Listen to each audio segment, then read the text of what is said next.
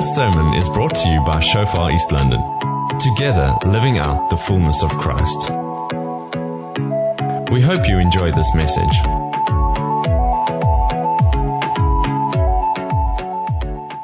I hope you're all awake. It feels a little bit warmer than it was earlier this morning. But I must tell you, you East London people, you get cold easily. It's not that cold for us from Cape Town. Thank you for having me and receiving me. We've had an awesome time yesterday with the ladies. I'm just so encouraged by the hunger of the people in this congregation. So often, I don't know if you have children, you sometimes make food and then they're not hungry because they've had lots of snacks. But yesterday I saw that, that the ladies came to the table hungry. They were not filled with empty snacks, but they were prepared to, to hear and receive from the Lord. It was such an encouragement. Sonika um, and Andre, I just want to honor you for leading this house and for leading it so well. You really run the race of endurance and you follow Christ and we can follow you. What I admire about you is that you have a pursuit to, for the call of God on your life and you encourage others with the call of God on their life. You don't expect people to be the same, but you cheer the others on. And as a congregation, you are being cheered on by your leaders. And I think that's an incredible, incredible privilege. Thank you for receiving me and hosting me and spoiling me so much. I'm going to stay a bit longer still before I fly home because there's limited flights to, to East London. So I quickly want to introduce you to my family. I have my husband up there. His name is Deval. Some of you might have met him. He's been here a couple of times before. He's the loud one. If you remember, remember him. So the sound team knows to, to um, tune down the sound when he speaks because every now and then it comes through quite loud. Um, we have three boys. They are 12 and 10 and 8, or the little one is turning 8 next week.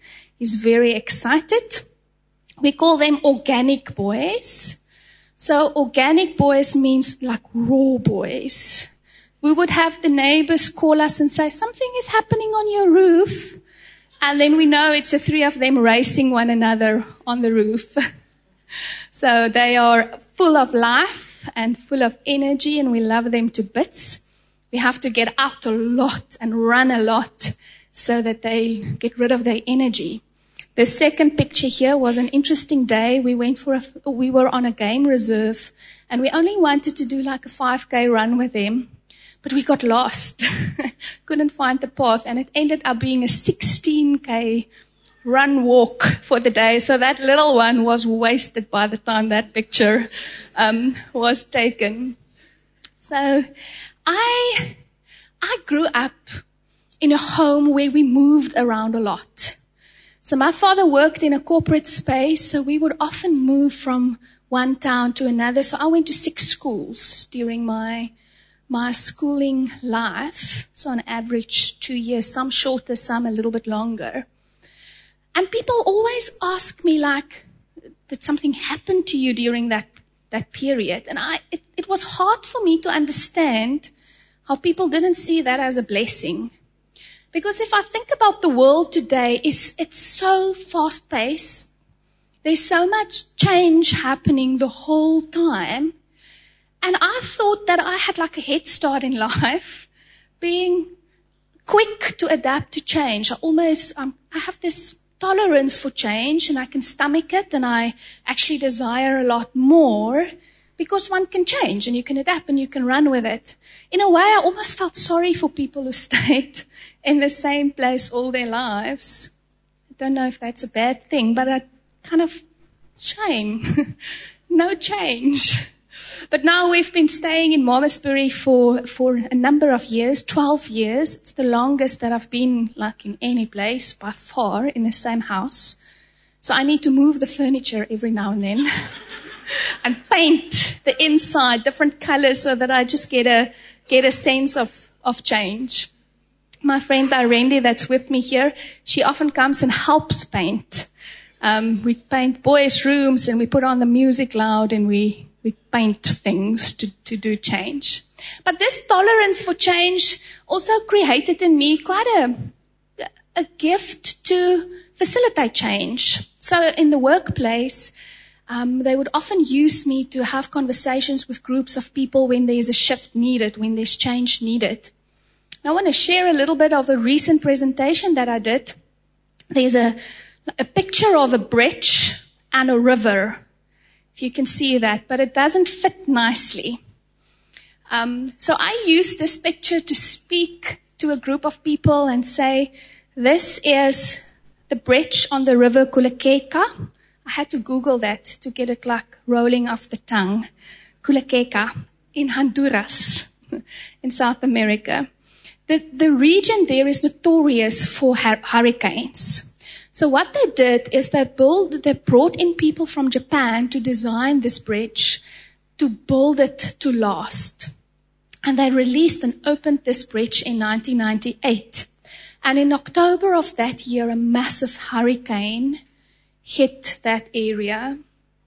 There was floods all over. 7,000 people lost their lives during the time. All the roads were wiped out, but this bridge lasted because it was designed to last. But because of all the rain and the floods, the river shifted.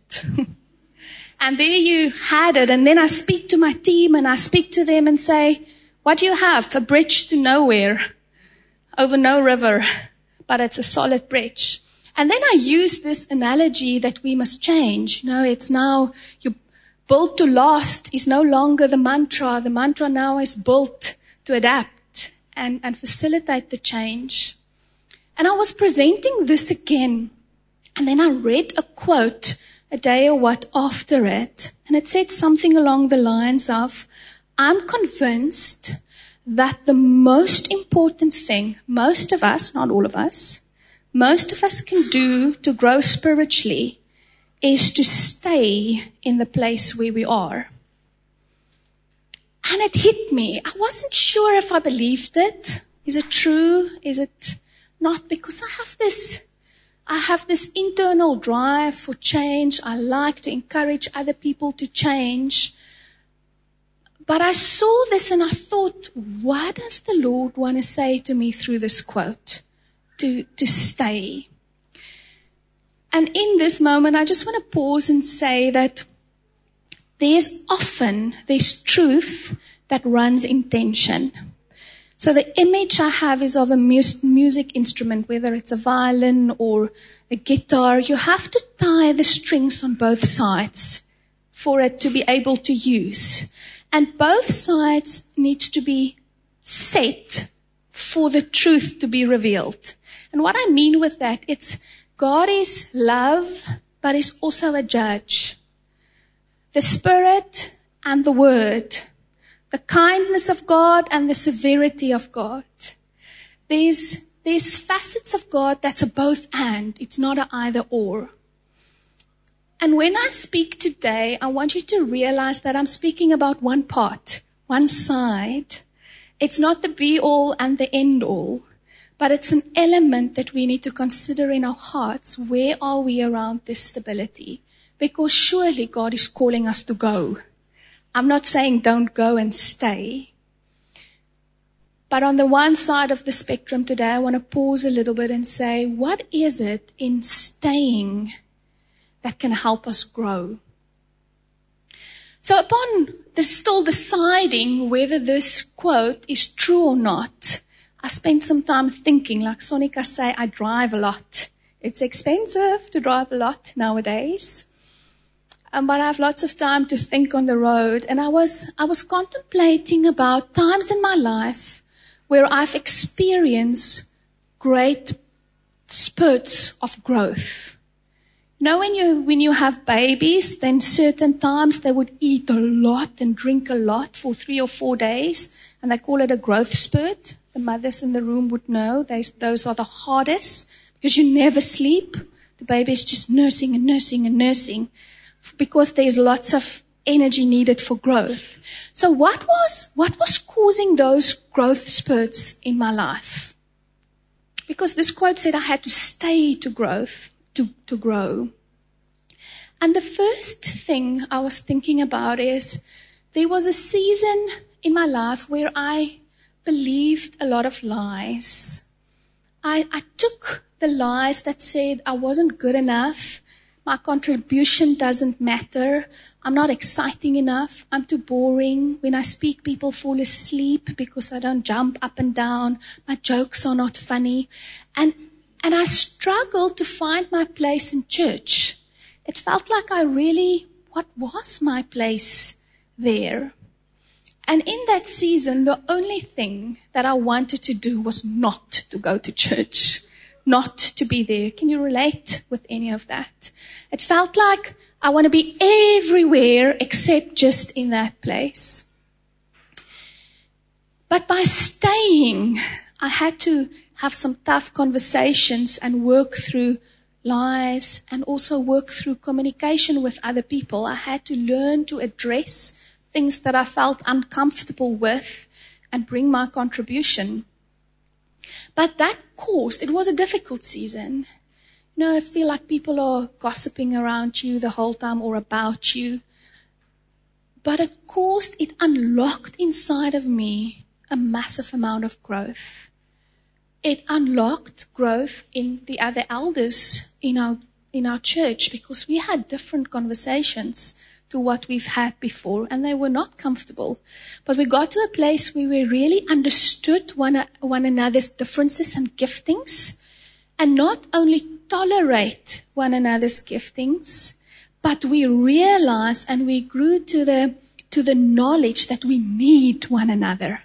So it was a shift from just tolerating the differences to needing one another. But by staying, that caused me quite a bit of growth in that period. I thought more, what was other times that caused some growth? At, at a time when we were young, young married couple, I really struggled to connect with my father-in-law. We, our relationship was strained. So my husband, mother passed away when he was still at school. So my father-in-law was alone with, with the children and, and in their grown up, but he was very independent. Didn't really plan things. You can see where this is going. Didn't plan things, was very, um, just spontaneous and I was stuck in a rut and I didn't cope well with it. So it placed a lot of strain on my relationship. And one friend had the courage to say to me, Moenie boekhou van die kwaad nie. Can someone please translate that for me? Like, don't keep a record of wrongs. Thank you so much. it's an Afrikaans saying. And, and just by saying that, being close enough to that person who could say that to me, my perception changed. I realized my wrong and our relationship changed staying, staying when there's hard conversations, persevering, pressing through. Recently, my my brother and his wife has has had um, difficulties in their marriage, and it it affected the whole family. And I felt like I want to go run away because they live in the same town as us, and it feels like the proximity is just very close. And it's hard to navigate between your parents' hurt, between your sister-in-laws, your brother-in-law hurt, your own hurt, asking and answering the questions of your children that's trying to navigate and understand. And again, just that, that scripture in Psalm um, 61, I think, that says, when my heart is overwhelmed, lead me to a rock that is higher than what I am. That place of stability, that place of staying, help me to persevere and to flourish even in that hard season. So to not go and not constantly look for the outcome, the latest, the greatest, the better, but to stay in the hard season results in growth in our lives. And it's about that that I want to talk today. Because I think in our Western culture, we are so, we think about ourselves quite greatly. We know we can change the world. You know, and, I, and we can. Collectively, we can. But as individuals, Not all of us will change the world as an individual. Collectively, we will change, we will change the world, but we seek to perform. We seek to be in a better space, upgrade. If you think about you in your community where you're living, the moment you, your finances is in a position to grow, to move to a better neighborhood, we often do that because we change, we up, upgrade, we move on. But that community stays unchanged because we are moving on. And it's around identifying the, those places in our lives where we need to ground and to root. And rootedness sometimes is physical, staying in a proximity, but often it's just around being less hurried. Being less hurried in our day and identifying and connecting with the small moments. So if you have to think about your current life and the level of, can I call it restlessness, that itchiness for something new. Just consider where you are. And in that context, if we then think about scripture that says godliness with contentment is great gain.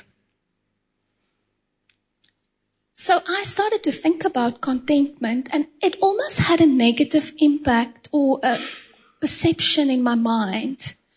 I had this belief that contentment means I'm accepting the status quo. It means like I don't access my faith for more. It means that I don't see growth. I'm just happy where I am. Can you see? I almost had that negative connection with contentment. But then I read in Philippians, um, where Paul writes and says, I can do all things through Christ who strengthens me. But just before that, he said, I've learned to be content in all, in all things, whether I was hungry, whether I was full. And I realized that if I can learn contentment and I add it to godliness, it's something that I can develop in my life. And it speaks of a life being less hurried and more focused on the now so I don't know who of you have started new things, you know, building a, a little wood house or starting to make a garden or starting to change your home. You know, we have these projects that we think up for ourselves to keep us busy. Maybe you've wanted to start a fitness journey or something. We're quite good at starting, but not all of us are as great at finishing it. So in our home, we, we often joke that say halfway down the road of starting new things, there's demons, the midway demons that you have to battle for before you can proceed. So when it comes to rootedness, there's two midway demons that I want to speak to us um, today. And the one is ambition. And ambition is a drive for growth, which is, a, you know, it's a good thing to drive to grow. But I want to read to you just a, a piece that I found around ambition and the slight nuance shift that changed in my heart where I let go of ambition and just focused on what was God's call um, for my life in that situation. Ambition's voice is subtle, often suggesting new and exciting things that are undeniably good work. Ambition suggestions are deceptively attractive because they can really be dismissed outright. There is, after all, no way to say beforehand what sort of extended healthy growth might lead to. But God's people may be called to put out new branches. We need to consider new ministries, even extend our boundaries beyond the limits that we've initially Um, imagined for ourselves. To refuse growth outright is a contradiction to its, to its nature. Okay? We're made to grow, but ambition tempts us to forsake the mundane for the sake of the ultimate growth, or at least for new opportunities. We are easily unimpressed by the ordinary. And I've learned in my life, in my pursuit for Christ, I think about changing the world, changing, changing the community, seeing circumstances change. And then when I don't see those things happening in front of me, I become discontent. And recently, I had a day just upon reflecting around this where, where I had a meeting at work with a vendor that's providing services for our company and the guy just didn't pitch for the meeting. I was fairly irritated um, because it was well arranged. No one let us know that he won't pitch. And slightly after the meeting, he sent me a note just to say, I'm sorry I missed your meeting. I was in the divorce court. 30 years ended in three minutes, and the three minutes was in your meeting. And my heart changed in that moment. And I realized something as mundane as Hendrik missing my meeting was a massive opportunity to connect with someone's heart. So I then could reach out to him and just minister. He just, just literally minutes ago finalized the divorce in court.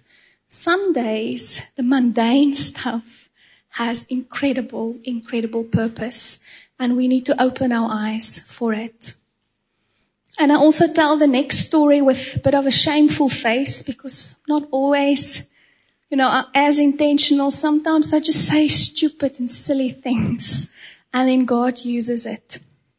So also recently we were hanging around the coffee machine in the office and I don't know, like many of you, but in our workspace, most of the people came back double their size after COVID. I don't know. Is it only a Malmesbury Cape Town thing? Did it happen here as well? But there was this one guy, he came back half his size. You know, from double on the one side to half, it's a massive difference. So we started joking around around the coffee machine and said, ah, oh, you are, you are now nice and thin. And he said, yeah, he's, he's having a stressful situation. And I, the silly thing I said, I said, nah, when men lose weight like this, they have an affair. I'm Tanel, what did you just say? And his face kind of, he went into shock mode. He said, can we go to your office? And he told me that he's having an affair and he hasn't told it to anyone and he's struggling with it. And at work, they've been struggling with his performance management because obviously he's going through a very, very turmoil time. So even silly moments, mundane things, God can use powerfully because you are there. You are in the proximity to do that thing. On the other side, the other midway demon is boredom. Now, I don't have lots of stories around boredom because my personality tends to not allow for boredom. But what I've seen is that if the people of God don't have an assignment that they are focusing on, something that they are contending for that gives them purpose, and they are bored, they're also not really grounded and they're also not really content. So if you're sitting on that side of the spectrum, I just want to encourage you to speak to God about this boredom and ask Him to give you something exciting to partner with or to pursue so that you can, you can work on that contentment. I just, I just feel that there's someone here today that's really during this COVID season that you've become very, very tired of fighting specifically in the workplace. And I just want to encourage you that there's grace upon your life for God to renew a steadfast spirit in you again. So if that's you, just take that, that God renews a steadfast spirit within you. So I want to take us to a very well-known scripture in Isaiah 61. It's a scripture that's a prophecy about Jesus, but it's also his own ministry, how he describes his own ministry when he is on earth. And you all know that. For the Spirit of the Lord God is upon me. He has anointed me to heal the brokenhearted, to set the captives free, to comfort those who mourn in Zion, to console those who mourn in Zion, to give them beauty for ashes, the oil of joy for mourning, the garment of praise for the spirit of heaviness, that they may be called the trees of righteousness, the planting of the Lord, so that he may be glorified. So the first key that I want us to see there is all of this, everything, the ministry God is giving us. Why? For his glory. Okay? That's where we are going. So all our actions, everything is for his glory. But what stood out for me recently in this is the way that the believers are called. It's called a planting of the Lord.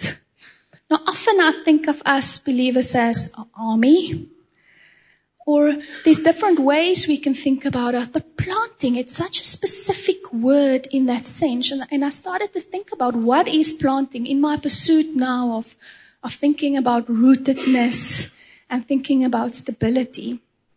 And if you think about trees, and a lot of them, and they're standing there like a solid planting, that's one way that God calls us. Now, what is your expectation if you think about that? I have an immediate response that says there's, there's something around growth when there's a plant. There's a planting, there's an expectation for growth and for fruit in our lives. But secondly, there's also a natural state of a plant. It's, it's not, it's, the default state is not to be moved. Once you are planted, you can replant a tree. If you love change like I do, you change the things in your garden constantly. They die because you move them around too much. But it's not the natural state. If, mo- if God moves us, yes, we can be moved. But there's something around being planted which causes growth for us. Jesus is our number one stability. Okay? And because he is stable, we can be stable. We are the planting of the Lord. Okay? So how do we grow where we are planted? Just want to introduce three thoughts to us. Firstly, stay rooted. Don't let hard, se- let hard seasons grow you and not uproot you. Have you ever felt like the circumstances you are in feels tough and the only thing is you want to move? You just want to start a new job. Or you just want to move to a new town and start over. You just want a blank canvas again. And it's in those seasons when we choose to stay that we grow in our authority, we grow in our depth in our relationship with God.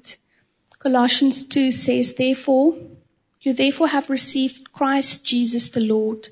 So walk in him, rooted and built up in him and established in the faith as you have been taught, abounding with thanksgiving.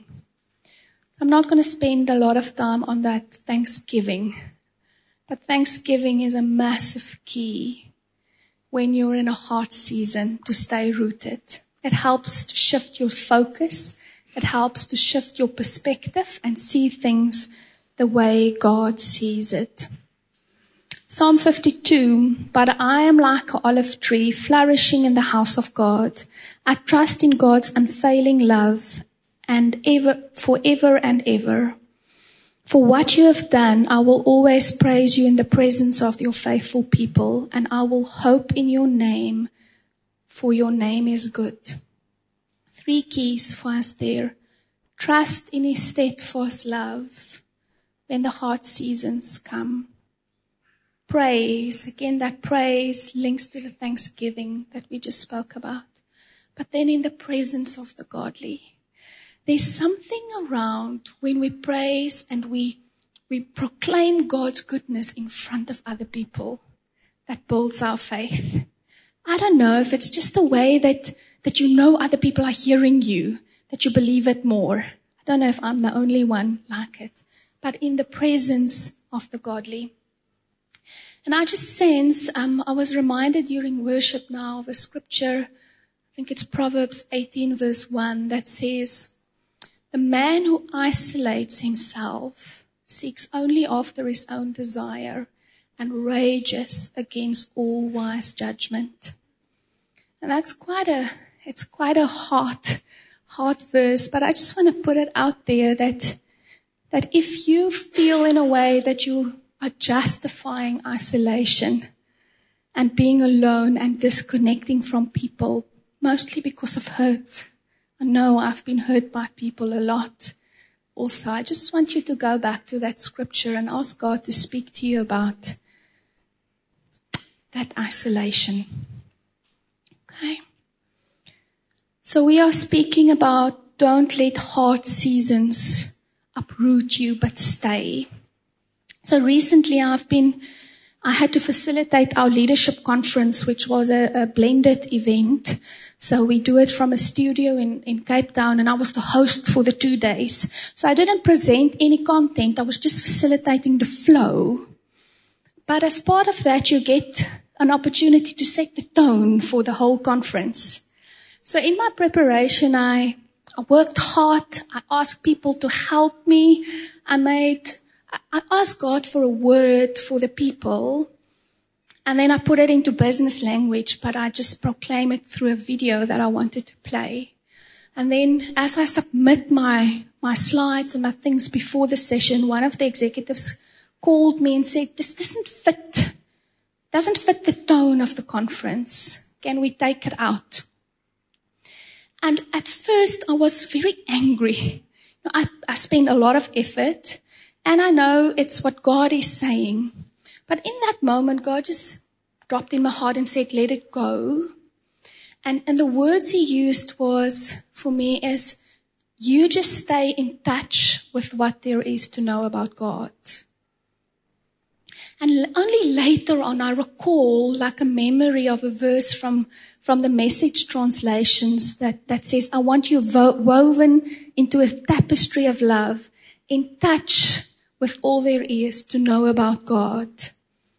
There you will ha- then you will have minds confident and at rest. And I just want to encourage you, if you feel or hear that people are saying to you, you are not in touch with what's happening in reality. Often when we believers in the workplace or even in a school and you come from a different spirit, you get labeled that you are not in touch with what is happening. Just want to encourage you, stay in touch with what God is saying about you. Don't let hard seasons uproot you. The second thought around being planted. Stay hydrated, water the ground around you, and stay thirsty. And that's really just a key for us to change our perspective and to speak life, to keep our hearts soft and the soil of our hearts like soft clay so that God can mold it now, you can mold any clay, but it's easier to mold soft clay. When you're hard and you, you're stubborn, it's not that easy for God to mold you. So if you want to grow where you are planted, keep your heart soft and hydrated by connecting with God, allowing God to speak to you. Um, really just treasuring intimacy with Him as a special, special connection that will allow you to grow. Third thought. Stay consistent. Consistency guarantees growth. So a while ago, I've been asked, people often ask you when you're a pastor's wife, what's the price of ministry? Um, and what's the biggest blessing of ministry? And we, we're quick to say the price about ministry. You know, those late nights, the poor pay, you have to fight for other people. People are, when you've supported them a lot, I don't want to go in all those negative things, but that's often things that, that ministry leaders has to deal with. But I applied my mind a bit and said, what was the biggest blessing for me personally by being in the ministry. And I heard Andre saying, Sonika only came to church because she was the pastor's wife. I could resonate so much with that. Because through a season when my children were very small and I had three babies and we couldn't take turns to be in the mother's room, I was in the mother's room for six years straight, never attending a service because my husband is preaching and I'm sitting in the mother's room. But that consistency of not almost being able, I know I'm able to step away, but I made a commitment not, not to, to move away. That consistently, consistency has caused significant, significant growth in my life. 2 Corinthians 3 verse 18. I'm sorry, I don't have that on the board, but it says, But we all, with unveiled faces, beholding as in a mirror the glory of the Lord, are being transformed into the same image from glory to glory, just as by the Spirit of the Lord. And I was just reminded about this morning, about this scripture, that it's really an opportunity for us to consistently grow. There's a number of keys here. So let's go through it. We all. So there's an opportunity for us to connect with other believers and not just stand on my, on our own. But when we connect, we become the we all. The next thing is with unveiled faces. So that speaks of letting go of the masks, of dropping the pretend and becoming real and honest with one another. If we all, with an unveiled face, beholds the glory of God, we are transformed from one degree of glory to another. So the key to grow where you are planted is to get into a we all, unveil your face, and behold Christ together so that we can grow into who He has called us, the planting of the Lord. Now, I know that's contrary to, to what the world says. The, wor- the world makes us run around like headless chickens. The world makes us hide all our faults. And I just also sent for this service specifically just to ask that if you experience a fear of failure, please come that we can pray pray with you. We recently had an engagement in our house. My husband is on a bit uh, on a sabbatical, so he took over the homework of the children for this whole term. It was incredible. I had so much rest because of him doing all the homework with the children. But my little one had to make a mask in school, so they had to make a um, one of the big five out of a paper plate. And we practiced everything. Daddy and Luca practiced everything. And, and then four or five days later is now when they actually have the day which they should make the mask. But no one reminded him and his little flip file with everything that he needed stayed behind on our desk. We didn't even realize it. He came back from school. He was very upset. Couldn't make his mask. And the first thing I wanted to do was be very angry with my husband because you only have to do the homework. That's the only work you have to do. Now you forgot that, you know? But I didn't. I zipped my lippies.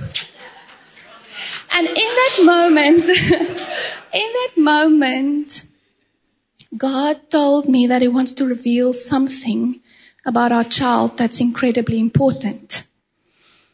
And I started to engage Luca and he said, but he got a paper plate from someone else and he could find all the things that he need to make the mask. Um, and he practiced. So he, he was actually not that bad prepared. But then he looked at his mask and it wasn't pretty enough. And he didn't hand it in. And the next day, I'm like, no, what did you do? He said, no, it, it disappeared. It's now a, se- a seven year old trying to say that, you know, I had it, but I really don't want to tell you what I did with it, but it never ended with the teacher for marking. And God revealed to me that my little one is struggling with the fear of failure. And, and we could deal with that appropriately and his life will be different forever because we dealt, we dealt with that. So instead of being angry with my husband, the direction of my son's life changed. I'm grateful for that. But in worship, I saw that little mask of, of our son. So I just feel that there's people here that really needs deliverance from a fear of failure. Because if you need to be consistent, you have to try again and again and again. On Friday, when we flew in from Cape Town, as the, the plane approached for the runway to land, we were at a stage where I told my husband that you can almost read the numbers of the streets on the houses. So we were pretty close to the ground. And just, we were expecting to land and then the pilot just um, accelerated and went up in the air and he circled around a bit. And after some time he said, but the conditions was just too dangerous of a rainstorm that passed over the runway. He couldn't see the runway. So he took a decision to, to go up again. And as he was approaching the runway for the second time, I had the sense of I'm wondering whether he is now intimidated and scared, if he's going to make it this time, or whether he's confident and knowing it's a fresh approach, it's another opportunity and go. I think it's significant for us that when we fail the first time, how do we approach that second runway? Are we going in doubtful and already thinking, I couldn't do it last time. How will I be able to do it again? I believe that God wants to release in us just a boldness to try again, valuing consistency in our lives so that we can become the planting of the Lord. So before I hand over to, to Andre to facilitate some ministry for us, I just, I just want to pray over over us, if that's okay. So, Father, in the name of Jesus, I come to you and Lord, I just bless this congregation and I declare over them that they are a planting of the Lord. Thank you for the potential of growth in their lives. Thank you for their faithfulness. Thank you for the th- fruit in their lives. Lord, I pray that, that they will be content daily as they follow you.